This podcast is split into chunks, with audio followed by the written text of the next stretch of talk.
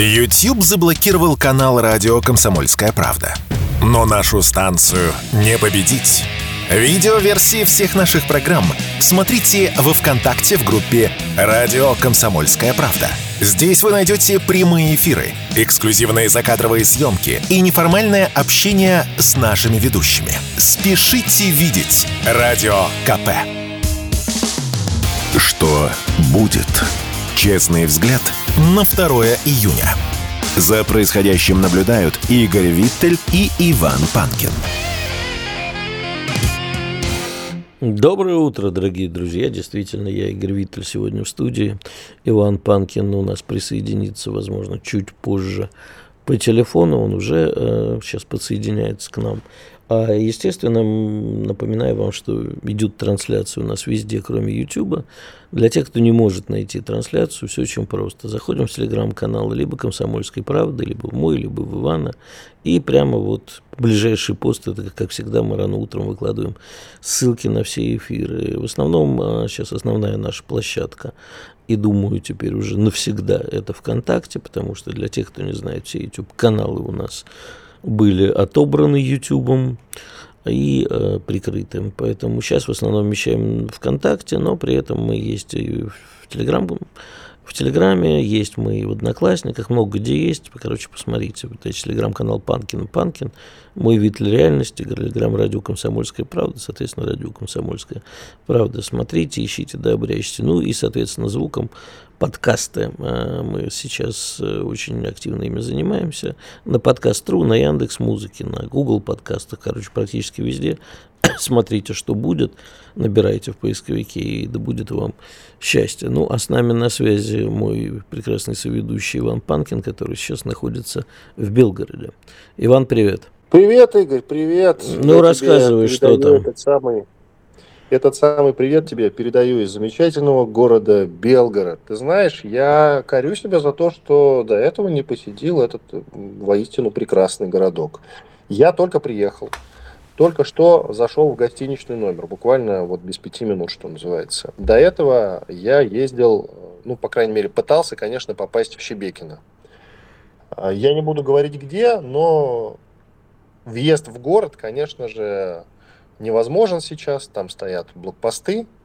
Более того, я подошел к людям, которые, собственно, там стоят, пообщался с ними, там большое скопление людей относительно.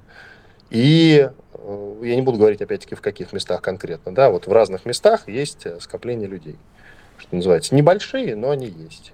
Людей, которые, наверное, хотят попасть или кого-то ждут и так далее и тому подобное. Редкие машины проезжают. И с ними пообщался немножко. Потом буду вот рассказывать о впечатлениях. Уже надо это как-то все в кучу собрать, обработать. Всю ночь мы не спали, ехали. Мы вчера выдвинулись где-то в 17:30 из редакции. И вот приехали, представь себе, вот только что. Я зашел в гостиничный номер. Это все выезд из Москвы, проклятый. Белгородская область поразила. Прекрасная, очень красивая, очень ухоженная. Надо отдать должное губернатору Гладкову. И, конечно, главам тех населенных пунктов, поселков, городков небольших, которые за этим, за всем следят. Представляешь, когда ехали даже, вот вдоль дороги увидели то ли оленят, то ли лосят, то ли косуль, я уж не знаю, маленьких совсем. Одного я увидел мельком, говорю водителю: смотри, я видел олененка или лосенка, или еще что-то такое. Он говорит: да ты чего, там же степь, маленькая действительно прослоечка из деревьев, и дорога, и степь. Откуда тут лосю взяться? Сам ты лось. Я говорю, я точно видел. Точно, причем маленький, небольшой, но тем не менее я успел как-то, ты знаешь, быстро его идентифицировать. И минут через 10. А мы ориентировочно были где-то, знаешь, в 1,5 часах езды от самого Белгорода. Вот что-то такое.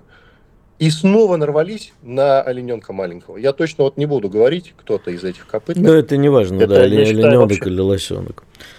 Вот, это я считаю вообще прекрасным знаком. Давай я тебе расскажу про сам Шебекинский пост. Там была любопытная ситуация. Дальше, конечно же, нас не пустили, вообще никого не пускают. Журналисты не мы одни хотят туда попасть. Я достал телефон, чтобы просто связаться с редакцией. И это уже восприняли очень, ну, скажем так, недружелюбно люди, окружающие меня. Не спецслужбы, не военные, а именно люди. люди, и подошли сразу, конечно же, ко мне два сотрудника. Они были без масок, а часть была, судя по всему, те, что представляют нашу армию, они были в масках некоторые, а некоторые без маски. Я так понимаю, все-таки полицейские, какие-то Росгвардия, может быть. И разговаривали со мной вежливо, но конкретно очень. Попросили телефон, попросили документы. Без всяких грубостей, очень четко объяснили. Ситуация следующая. Вот. Покажите, пожалуйста, телефон. Ничего там не наснимали. Вот. Он увидел одну фотографию у меня вот на подъезде буквально и попросил ее удалить. Я нажал «удалить». Он на меня смотрит, говорит: ну, слушай, приятель, ты меня что, за идиота держишь? Я говорю: а что такое? Что? Я же удалил. Он у меня берет телефон, попросил телефон, я ему даю. Он берет, заходит в корзину и говорит: ну ты что? Я говорю: слушай, приятель, смотри, корзина полная, я никогда в жизни не чистил эту корзину, никогда туда не заходил даже. Он: ну, пожалуйста, давай я не буду этого делать, ты сам это сделай. Я говорю: все, удаляю, все, никаких проблем, извините, парни, пожалуйста. Документы посмотрели, идентифицировали меня и, собственно, с Богом отпустили, как и остальных, таких же, норовивших, собственно, что-то поснимать. Вот ситуация следующая. Пока мы ехали, еще один любопытный момент, я вот тебе про ощущения могу сказать. Понятно, что ситуация непростая, и нет при этом ощущения тревоги никакой в городе.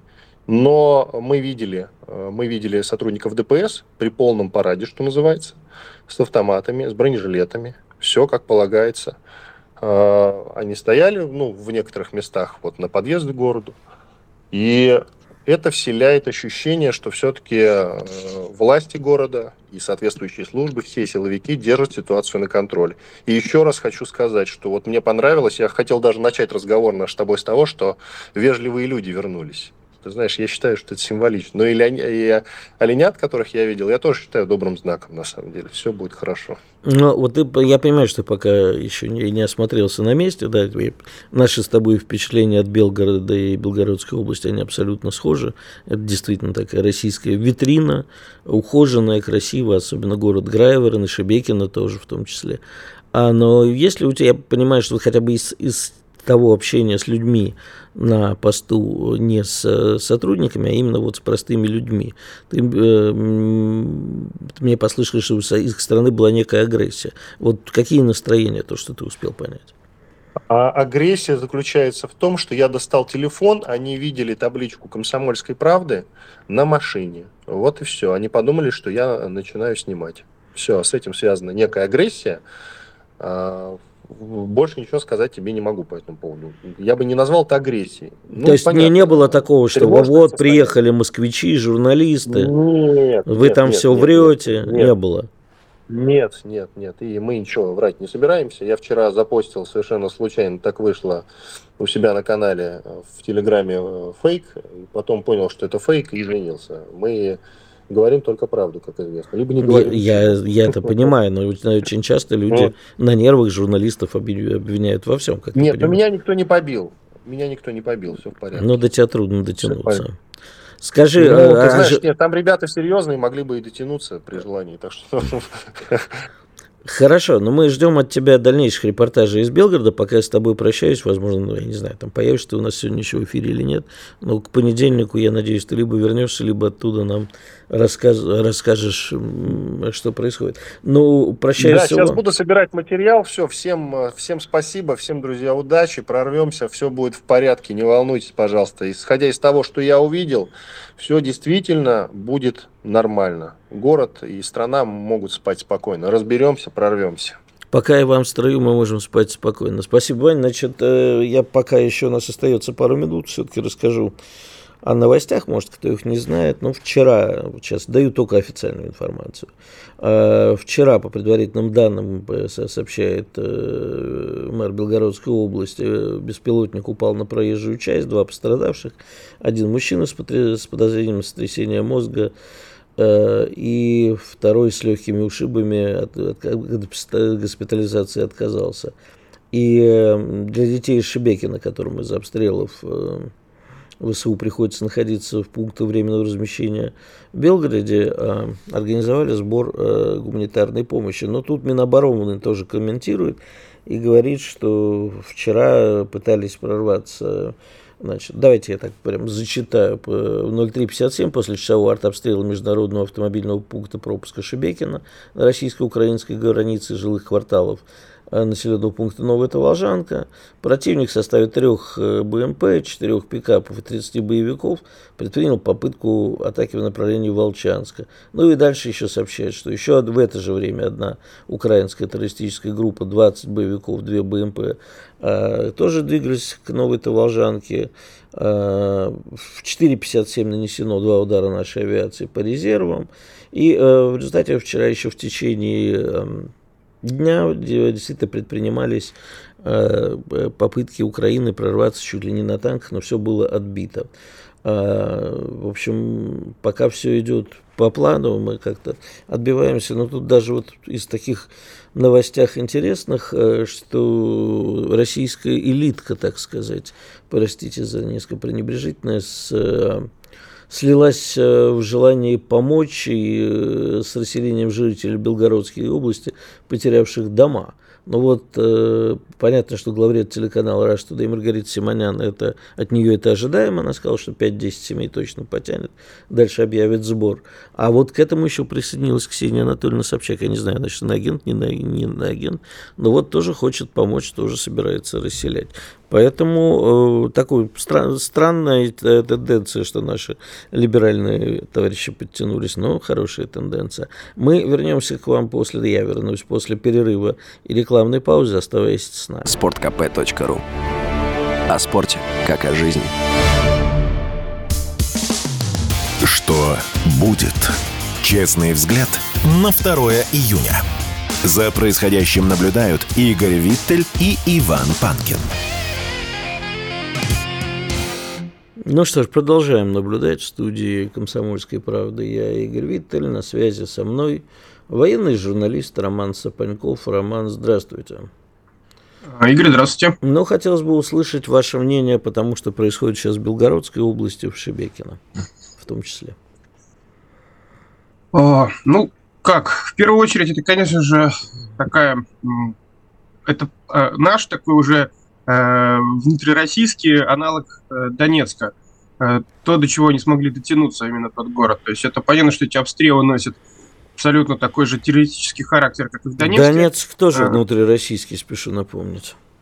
В границах, тогда обстрелы на нашей российской территории в границах до 22 февраля 22 года, 24 февраля 22 года.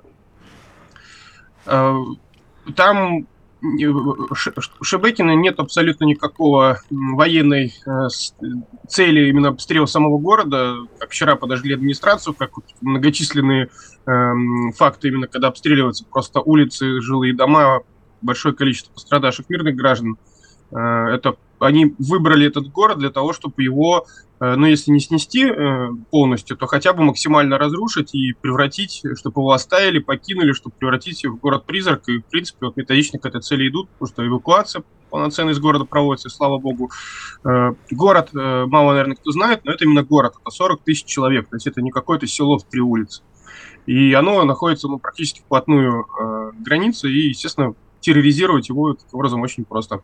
К сожалению. Скажите, пожалуйста, но мы вот когда говорим про Донецк, и в общем 24 февраля прошлого года мы это говорили, что мы пришли для того, чтобы все это остановить. Теперь Донецк не будут обстреливать. Нам нужно отодвинуть фронт подальше от Донецка. Вот. А что делаем с Шебекино и вообще с Белгородской областью? То есть многие говорят, ну вот пока мы Харьков не возьмем, я не знаю, мы двигаемся вообще в том направлении или нет. Вот до тех пор это будет продолжаться. Значит, хотелось бы, во-первых, понять, что мы собираемся делать, ну, в рамках разумного, конечно. А второе, против нас все-таки идут террористические, как это принято называть, то есть сначала была путаница с терминами, да, все говорили ДРГ, диверсионно-разведная группа, потом специалисты сказали, ну какая же это ДРГ, ДРГ меньше, они тайно пробираются, а тут идут в открытую с бронетехникой, значит, стали называть террористические вылазки. Вот все-таки кто эти люди, которые идут? Это какие-то регулярные части, это какие-то теробороны, добровольцы и так далее? Но именно по характеру, прям номера подразделений пока еще просто не захватили никого в плен, пока не знаем, а по данным разведки нет таких данных по радиоперехватам и прочим. Но это точно это регулярные войска, то есть это не какие-то случайные люди с оружием, это не какие-то вот эти вот отморозки из коллаборантов, то, что пытается украинская сторона выставить, то есть это прям полноценные украинские подразделения. Также вот я на связи нахожусь с подразделениями непосредственно с того участка границы, то есть против них используется уже и бронетехника, выкатываются танки, причем раньше, если танки стреляли с закрытых позиций, если кто не знает, это когда они на склонах холмов или закапываются в землю, так что их не видно, теперь они выкатываются прям очень нагло на прямую наводку, отстреливаются, точно так же поучили подразделения украинские с той стороны ПТУРы, противотанковые ракетные средства. В общем, у них почти вся номенклатура для вот такой тяжелой мотострелковой дивизии, структура поражения от артиллерии до бронетехники и прочих ракетных средств. Поэтому там собралась группировка определенная армейская, которая сейчас на себя оттаскивает резервы, постоянно держит в напряжении вот этот приграничный участок и попутно еще решая задачи пропаганды для внутриукраинских для себя. Поэтому это никакие не банды, не одиночки, это прям почти полноценная войсковая операция. Скажите, пожалуйста, что мы можем применить против них? То есть возникают у обывателя, сидящего на диване или не сидящего, наоборот, находящегося в зоне как бы активных этих действий, а, собственно, почему мы не можем, зная о скоплении, если это войсковая группировка, то мы знаем, где она, нанести тяжелый ракетный удар и уничтожив всю технику. Да, но это еще на прошлый ваш вопрос не ответил, из-за него вытекает второй. Что делать? Вот от Купинска на Купинск наша группировка двигается потихоньку. То есть в Харьковской области у нас движение есть. Да, очень маленькое, но это уже все равно. То же самое нужно здесь. То есть должна быть зона, ну, минимум хотя бы километров, наверное, так 20-30, ну, 30 даже, буферные зоны, по крайней мере, вот вокруг Шебекина, для того, чтобы противник с артиллерийскими ударами отодвинуть. Но в случае с фронтом нам эта задача получается колоссальная. То есть нам, чтобы двинуться от Белгородской области до Брянской, нам надо подвинуть 1300 километров границы. То есть даже если мы сдвинемся на 50 километров по этому направлению, это уже такое колоссальное, такое хорошее продвижение будет, которое на данном этапе нам, к сожалению, оно не под силу. Поэтому что делать? Ракетные удары, как таковые, допустим, калибрами или пусками с бомбардировщиков, они не являются панацеей. То есть это бьют по стационарным выявленным заранее целям, которые никуда не исчезнут. То есть типа складам, командным пунктам. В случае с группировкой это артдуэли, это выявление с воздуха, это... разведка с силами местных тоже жителей, передача развединформации. ВСУ со своей стороны активнейше пользуются, в случае с освобожденными территориями, например, тоже разведкой резидентатуры, которая осталась. Но по части именно разведки пока что, к сожалению, не так все хорошо, потому что у тех же артиллеристов, которые ведут контрбатарейную борьбу, да, и накрытие артиллерии, и скопление групп – это задача артиллеристов. То есть это с воздуха выявление скопления, это место базирования именно артиллерии, складов с боеприпасами. Но пока с выявлениями у них все достаточно плохо, потому что, к примеру, у них крайне малое количество средств БПЛА, в частности, вот коптеров, квадрокоптеров известной китайской фирмы. И наши артиллеристы через границу стараются не пролетать, потому что у противника там развернуто определенное количество средств радиоэлектронной борьбы. Не такое, конечно, как на том же Херсонском направлении, когда вообще через границу не пролететь, все закрыто наглухо противнику. Но тем не менее, то есть и просто они эти единственные вот штучные практически квадрокоптеры, которые у нас есть, артиллеристы в случае попытки пролететь и разведки, они их теряют. Поэтому они стараются вообще никуда не летать, коптер поднять над собой, осмотреться и наносить удары только при случае приближения к границе выдвижением больших групп. То есть с борьбой с этой группировкой сейчас вот в силу технических сложностей пока что вот, не то что не ведется, некоторые проблемы имеются. И я думаю, что это все-таки задача ближайшего времени, насыщение средствами разведки, получение боевого опыта, пристрелки и так далее, потому что рискну предположить, и я более чем в этом уверен, что на тот участок границы противник перекинул обстрелянные, проверенные боем слаженные подразделения, как по части пехоты, танковых подразделений, так и в частности артиллеристов, которые занимаются терроризмом. А скажите, пожалуйста, Роман, вам не кажется, что вот это, то, что происходит, Белгород, Курск, да не успели пока еще про Курск рассказать, там тоже достаточно тревожно, вот все это и есть контрнаступление, потому что другого нет и не будет. Ну и плюс психологическая атака, связанная вот с Белгородской областью, с Курской и так далее. Да, конечно, я полностью с вами согласен, тоже у себя, в свою очередь, на своих ресурсах это писал об этом. Соответственно, ВСУ и украинская пропаганда, украинское руководство уже сняло сливки после атаки вот этой банды на Грайворон переход, то есть это уже медийно они прославились, скажем так, в кавычках это возьмем, и теперь это именно начинается военная составляющая, то есть это уже вряд ли медийная составляющая, то, что мы сейчас видим на Шебекино, потому что для медийной пропагандистского эффекта это уже как бы такое немножко просроченная новость, но именно максимально на множестве границах участки, граница там 1300 километров, повторюсь, именно вся вот российско-украинская граница старая, это без учета Донбасса, естественно.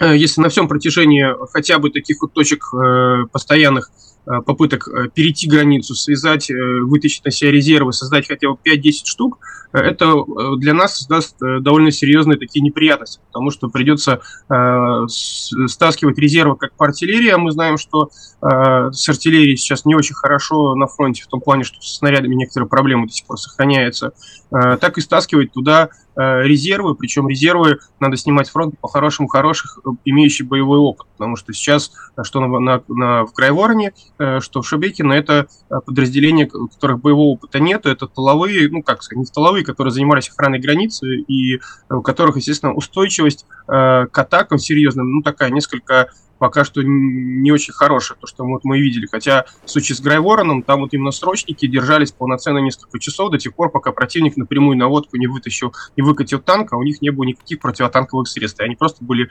вынуждены после этого отступать. Спасибо большое, Роман. Единственное, что я хотел вас спросить, а вот это вот оружие, которое используют сейчас, Запад же кричит, что ни в коем случае мы не даем его оружие, чтобы он по старой России долбил. А оно же наверняка такое. Предъявить можем? По части именно артиллерийских пока данных баллистических я не видел. То есть, по крайней мере, РСЗО, которыми они обстреливают Шебекино, это отечественные грады.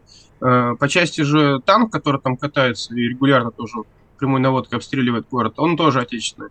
По части же именно того, что натовское, естественно, 10 есть, секунд осталось, Роман, коротко. Да, она находится на той стороне, они грамотно это делают, чтобы не попасться, чтобы пока что и не иметь доказательств. То есть на том участке это малые объемы, и можно справиться с остатками еще советских запасов. Спасибо большое. Роман Сапаньков был с нами, военный корреспондент и военный эксперт. Чтобы получать еще больше информации и эксклюзивных материалов, присоединяйтесь к радио «Комсомольская правда» в соцсетях. В отечественных социальных сетях. Смотрите новые выпуски на Рутубе, читайте телеграм-канал, добавляйтесь в друзья ВКонтакте, подписывайтесь, смотрите и слушайте. Радио «Комсомольская правда». Самая оперативная и проверенная информация в эфире и соцсетях. Что будет? «Честный взгляд» на 2 июня. За происходящим наблюдают Игорь Виттель и Иван Панкин. Что ж, возвращаемся в студию. Напомним, это «Что будет» на волнах «Комсомольской правды». У микрофона я, Игорь Виттель, Иван Панкин с нами периодически появляется на связь из Белгорода. А сейчас с нами на связи адвокат и писатель Павел Астахов. Павел, здравствуйте. Да, добрый день, доброе утро. Хотелось бы обсудить вчерашнее заявление Кириенко, который заявил, Сергей Кириенко сказал, что надо понимать, что война за умы подрастающего поколения будет длиться дольше, чем СВО. Как вам кажется, что имеет в виду Сергей Владимирович, и не преувеличивает ли он? Мы же продолжаем. Что-то у вас, Павел Алексеевич, у вас зависает что-то. Да, давайте попробуем еще раз, да. Зависает, слышите меня? Сейчас нормально слышим, да. Да, слышно меня? Да. Извините, да. Я говорю, вы помните наш разговор предыдущий, и мы вот мы этим закончили тогда разговор, вы задавали этот вопрос. Он совершенно прав, потому что мы видим, насколько за 30 лет украинская пропаганда, которая была не самостоятельно совершенно, она была выстроена, она была поддержана в самом начале и продолжает курироваться западными очень-очень умными советниками, которые знают о пропаганде. Это люди, которые наследники тех людей, которые разрушили Советский Союз. Поэтому они прекрасно в этом ориентируются. Это монстры не только пропаганды и промывки мозгов, но и монстры по воспитанию русофобии и ненависти ко всему русскому. И у них цель одна. Сейчас они даже не скрывают. Если раньше не скрывали, уничтожение русского мира. Поэтому я вам скажу, для меня самое страшное то, что я увидел не так давно. Я увидел двух мальчиков лет 5-6, играющих в песочнице. Я прислушался, подошел. Это не где-то там, знаете, не на Украине. А прислушался, они говорят, мы воюем с Россией. Один мальчик начал прыгать на куличиках и кричать, вот тебе Россия, вот тебе Россия, вот тебе Россия. Вот как это оценить? Понимаете, 5-6 это было в России, да? Живущие в... Это в России все происходит. Да? Ну, очевидно, что, возможно, они либо они имеют родственников, либо сами переехали, скорее всего. Так, конечно, можно сказать, да, это предмет для профилактики, исследования и наблюдения специальных органов. Да, но вы же понимаете, вопрос не в этом. Каждого не профилактируешь. Здесь нужна очень серьезная идеологическая работа. То, чему мы разучились с окончанием Советского Союза. Ведь в Советском Союзе были органы... идеологической работы, да, были органы пропаганды и контрпропаганды. В хорошем смысле, потому что, советская власть свой строй устанавливала, и вы помните, да, теорию по всему миру, должна пройти революция коммунистическая и так далее, социалистическая. Но дело не в этом. Дело в том, что можно смеяться, можно говорить, что это такие перегибы, но они планомерно это делали.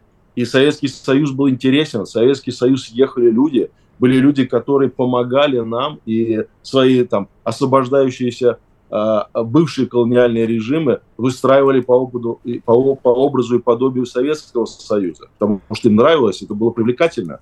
Была даже такая форма, поскольку я учился в специальных органах, сотрудничество на идеологической основе. То есть люди, которые становились помощниками даже спецслужб, скажем так, помогали нашим разведчикам или там становились такими...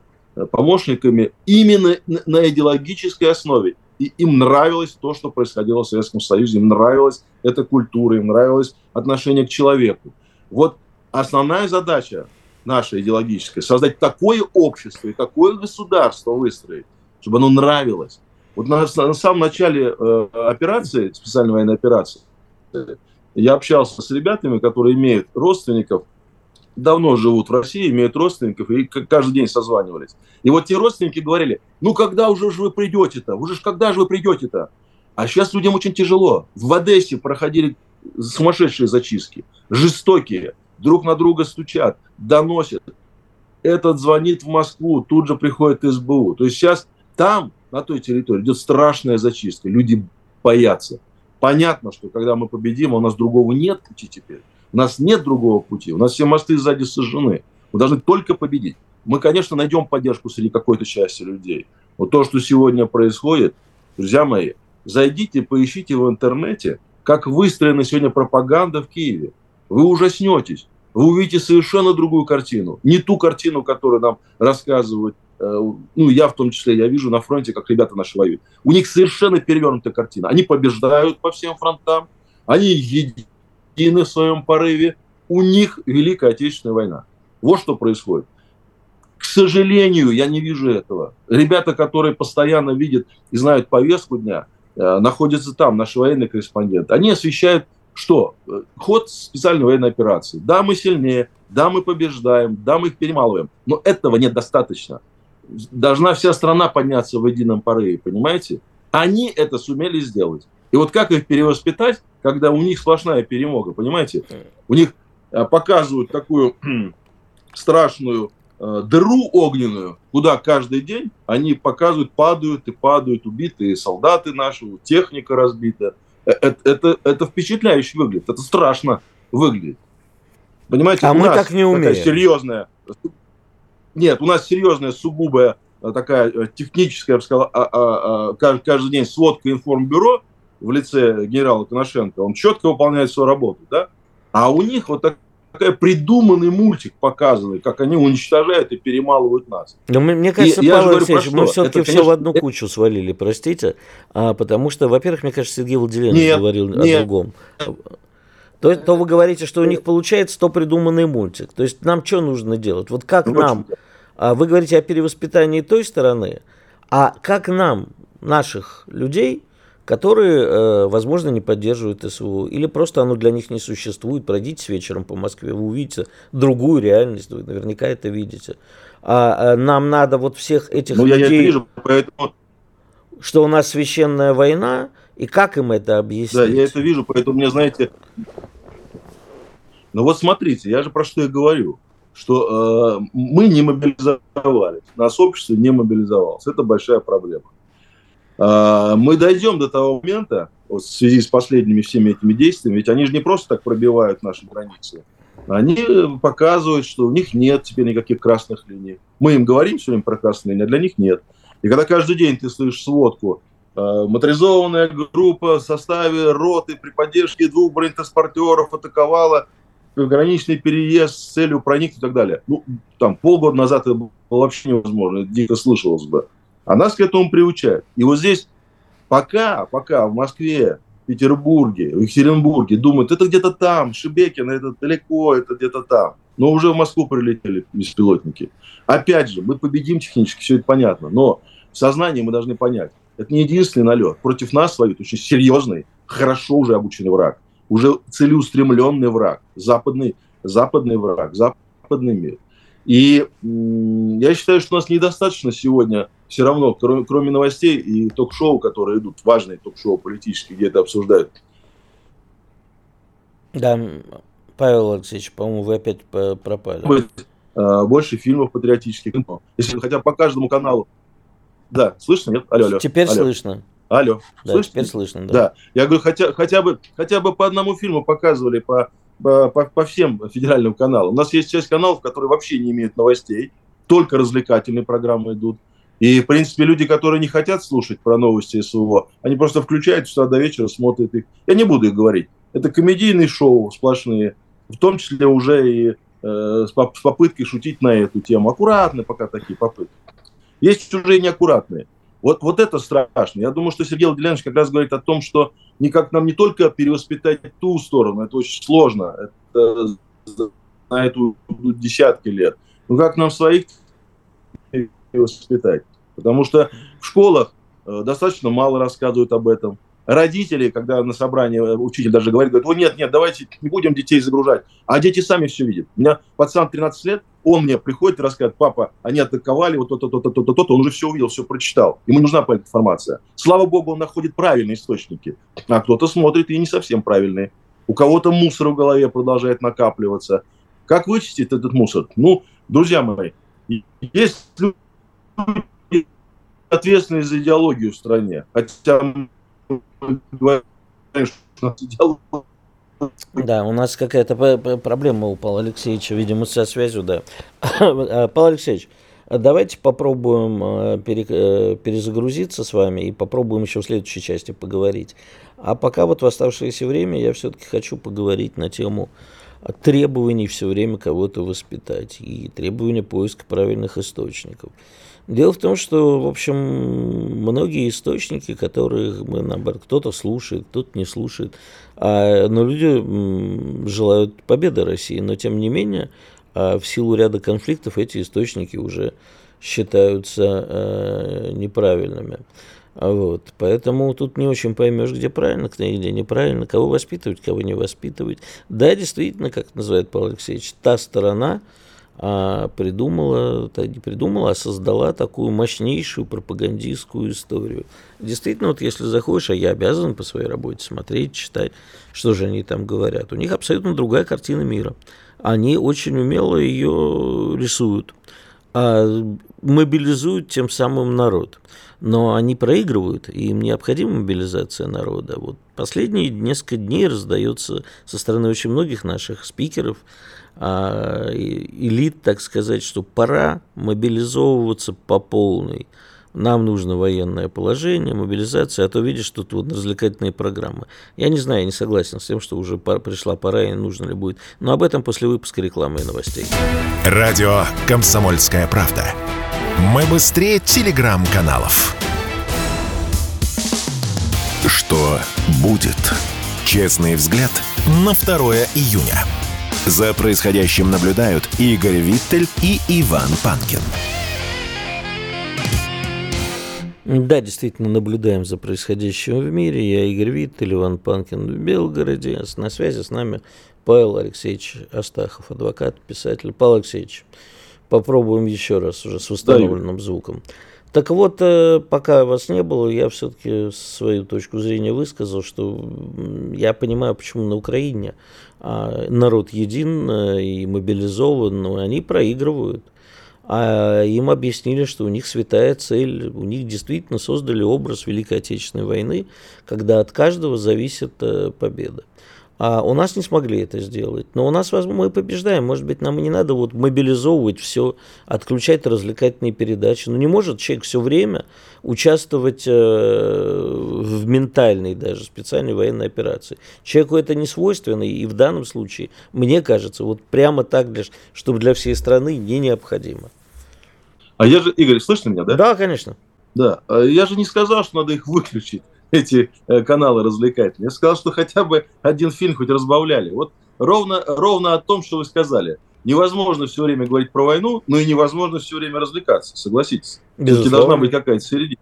Потому что когда погибают наши ребята, когда ты там на фронте видишь, как насколько иногда бывает тяжело, очень странно смотреть на такую же точно молодежь, которая по каким-то причинам избежала мобилизации частичной. Вот. И вообще, в принципе, об этом ничего не хочет слышать.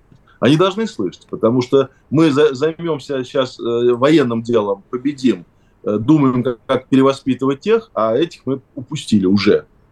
Потому что мы упустили тех самых, которые сбежали, а сбежало достаточно много, это не секрет ни для кого.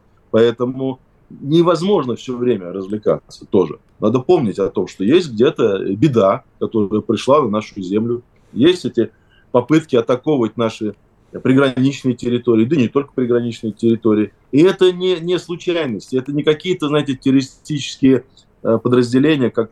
Мы же пережили две чеченские войны, мы видели, что такое террор. Террор пришел в Москву, и метро взрывали, и переходы взрывали, мы все это видели. И возле кафе, и возле Националя был взрыв на Тверской. Все мы это помним, мы это все пережили. Но это были... реально террористические группировки, арабские, которые финансировали это, направляли. Здесь немножко другая ситуация. Здесь попытки показать, что армия той страны, которая нам считалась братской, теперь нам совсем не братская, а вражеская, и будет идти наступать до Москвы. При том, что постоянно они говорят, да, о том, что, дескать, это не мы к этому не имеем отношения. Мы придем к моменту, когда они будут говорить, да, это мы, и мы будем идти до конца и так далее. Поэтому тактика понятна, я не хочу критиковать. Все правильно делает сегодня Министерство обороны, Генеральный штаб, все правильно. Мы не сможем, если мы сейчас рванем куда-то, то мы-то так и увязнем в этом во всем. Этого не надо делать. Должно быть последовательно, аккуратно, щадим бойца, бережем технику, но параллельно в тылах должна быть все равно мобилизация, объяснение нормальное, на нормальном уровне. Не запугивание, нет. Должны быть разговоры. Если мы ввели уроки о важном, ну так надо говорить о важном. Павел Алексеевич, мы же с вами взрослые люди, мы ровесники, мы это все видели. У нас с Советским Союзом, помимо всего хорошего, к сожалению, абсолютно убито отношение к идеологии. Идеология для многих это скучно и плохо. Поэтому, слушайте, я сам вел эти разговоры о важном. Не слушают дети, до них не достучаться. Они в этот момент про что угодно думают, только не про это. Ну вот я могу сравнить, знаете, с чем? Мы разговор о важном присутствовали на них, на освобожденных территориях. Вот в Северодонецке, в городе Счастье, которые только год как вошли в состав России, освобождены только как год. Вот там дети по-другому слушают. Правильно, потому что через них это прошло, их так перепахало. Вы попробуйте в Москве это все рассказать. А что рассказать? С кем мы разговариваем? А знаете, что бы я сделал? Я бы этих детишек привозил в Москву на экскурсию и приводил на уроки о важном. Вот пришли дети и перед такими же сверстниками выступили, рассказали, как они прятались от этих националистов, когда стоял Айдар, Азов, Торнадо. Запрещенные в России, да, Пап. Запрещенные в России, да. Террористические организации, вопросов нет. Но они стояли в течение года. Эти дети все видели это. Видели, как они в школу приходили, как они проверяли уроки, учебники и так далее. Вот, пусть вот приехали бы привезти их. Их надо возить. Надо показывать сверстникам, которые мы теперь в одной стране живем. Простите, они такие же россияне. Привозите на уроки о важном, привозите их и показывайте. Ну, Павел Алексеевич, вот вы же понимаете, что дети, воспитанные в семьях, в которых на кухне разговаривают против СВО, никогда практически не поймут вот этих детей. Я сам очень много пытаюсь разговаривать с людьми из разных лагерей, из абсолютно разных. И с рассерженными патриотами, и с теми, кто против СВО, и с теми, кто, в общем-то, за, но не так оно им все идет. А по-моему, бесполезно уже переубеждать. Уж я умею слова находить. Нет, ну что? Вы как предлагаете опустить руки и все закончить? Нет, я пытаюсь найти форматы, форму и содержание, которое добьется. Вот я сейчас видел, там Настя Приказчикова, наверное, вы знаете, сняла фильм про детей Донбасса. Ну да, я видел людей, которые после этого фильма говорят, слушайте, а как же так-то получилось? Из тех, кто изначально был против. Ну их единицы. Остальные просто говорят, ну да, хороший фильм, идем дальше бухать. Да, пить вредно. Вот как? Я не вижу пути, может, вы видите. Нет, ну путь-то есть всегда. Нет безвыходных положений, путь есть, просто он сложный. Этот путь зарос сорняками, которые надо выкорчевывать и идти по этому пути. Но подождите, многие продирались через тернии к звездам. И это понятный путь. Всегда добрая цель. К ней всегда сложнее идти. Поэтому здесь я бы так пессимистично не смотрел на эту ситуацию. Надо все методы использовать. И детей привозить, и с взрослыми разговаривать. Пусть взрослые приходят на эти также уроки о важном, на собрания. Пусть они пообщаются с этими детьми. Эти фильмы, которые сегодня много снимают. Прекрасный фильм вышел, да, согласен. Мы не успели, к сожалению, к первому числу сделать. Надеюсь, к 12-му мы закончим фильм. Получился очень большой, объемный, про школу ненависти. То, как 30 лет мы пытались проанализировать, как воспитывалось за 30 лет это новое поколение, которое сегодня воюет, которое родилось после Советского Союза. Их большинство сегодня воюет против нас. Я встречался с ними, рассказывал, беседовал с этими контрактниками. Ребята по 20 лет, они контрактники, они идут осознанно воевать против нас. У них все в порядке с идеологией. А у нас не в порядке с идеологией. Мы до сих пор спорим, нужна она, не нужна. Вы говорите, Советский Союз обрыдл, и идеология так уже надоела нам. Но это наше поколение. А выросло, не забывайте, за 30 лет другое поколение, которое не видело Советского Союза. Только по рассказам родителей что-то слышат. Вот им, может быть, что-то и придется. Может быть, у них и надо выяснить, какая была бы им привлекательная идеология. В чем бы смысл был? В чем был смысл бы? Не в деньгах, не в обогащении, не в потреблении, которое навязывался эти 30 лет, а в чем-то еще. У них есть более высокие цели. Вот с подростками я общаюсь, поскольку младший сын подросток, я вижу, у них другие разговоры. Им интересно что-то, так сказать, там, купить и так далее, но это не главная цель. Они думают о высоком тоже. Они думают о родине. И это хорошо, это приятно. Поэтому я бы не недооценивал поколение. Выросло поколение чуть постарше, студенты, которым я преподаю. Меня не удивляют, потому что я только начал говорить с ними о законе Демьякова. Помните, да, сколько было споров в этой части? А они мне, пацаны и девчонки, которым там 22-23, это магистратура. Они говорят, пожалуйста, а что вы нам рассказываете? Мы понимаем, это было рабство для России. Я думаю, ух ты. Как интересно, а где же вы были раньше? Они не имели голоса тогда, когда мы 11 лет назад это все делали. А сейчас они правильно оценивают. Я говорю, да, это рабство было. Это же новое поколение, новый взгляд. Тогда никто так не рассуждал. Поэтому не надо недооценивать вот эту подросшую молодежь. Им надо дать то, что они хотели бы видеть в своей родной стране, в своем обществе. Надо показать им правильную цель, к которой можно идти. И это задача, конечно, сегодня образования всех уровней. От детского сада до высшей школы. Поэтому я вижу, как старается Сергей Сергеевич Кравцов. Я вижу, как старается Министерство образования и науки. Это надо делать, потому что мы не учитываем, что 30 лет разрушали нас, втягивая в совершенный блуд наше образование, убирая воспитание, идеологию давно убрали, все, никаких тут нету наставников, никаких авторитетов, учителя можно бить, на учителя можно кричать, учитель не имеет права ученика бить, понимаете? Труд убрали, вот сейчас обсуждается, что труд, надо ли вернуть в школу труд? Да, конечно, надо. Ну, конечно, надо вернуть труд. Ребенок должен трудиться. В меру своих сил, так сказать, вот как он может, выработать все правила для этого, но должен трудиться. Потому что иначе мы воспитываем лентяев. Слава богу, не все такие. Поэтому с молодежью надо, конечно, работать очень плотно. Но для этого надо понять все-таки, какая у нас цель, что есть наша идеология. Пусть она называется не идеология, пусть она называется, не знаю, духовная основа общества. Вы посмотрите, ведь Конституция... Так, значит, у нас в Конституции идеологии нету, Павел Алексеевич. Нет, я знаю. Так вы посмотрите, Конституции стран мира, вы удивитесь, в большинстве Конституций стран мира есть идеология. Идеологическая основа, духовная основа, даже во многих религиозная вводится основа. Как, например, в Дании, удивительно, Дания, да, казалось бы, а там есть это. Я не говорю про Израиль, Грецию, такие страны, где действительно они основаны на вере, сам государственный строй. Но есть идеология. А чего же нам врали-то 30 лет, говорили, идеологии нигде нет, поэтому у нас не должно быть. Вранье. Вранье есть. Посмотри, не надо быть юристом высококлассным, надо быть просто пытливым человеком. Посмотреть Конституцию и увидеть. Даже венгры ввели, как их только не мучили. У нас 10 секунд осталось, Павел Алексеевич. Ну, то есть работать надо, работать тяжело, начало большого пути. Руки опускать не стоит. Я за вас, да. Но пасаран, точнее пасаремус, пройдем. Всего доброго, Павел Алексеевич Астахов был с нами на связи, адвокат, писатель. И я, Игорь Виттель, а вернемся через несколько минут. Чтобы получать еще больше информации и эксклюзивных материалов, присоединяйтесь к радио «Комсомольская правда» в соцсетях. В отечественных социальных сетях. Смотрите новые выпуски на Рутубе, читайте Телеграм-канал, добавляйтесь в друзья ВКонтакте, подписывайтесь, смотрите и слушайте. Радио «Комсомольская правда». Самая оперативная и проверенная информация в эфире и соцсетях.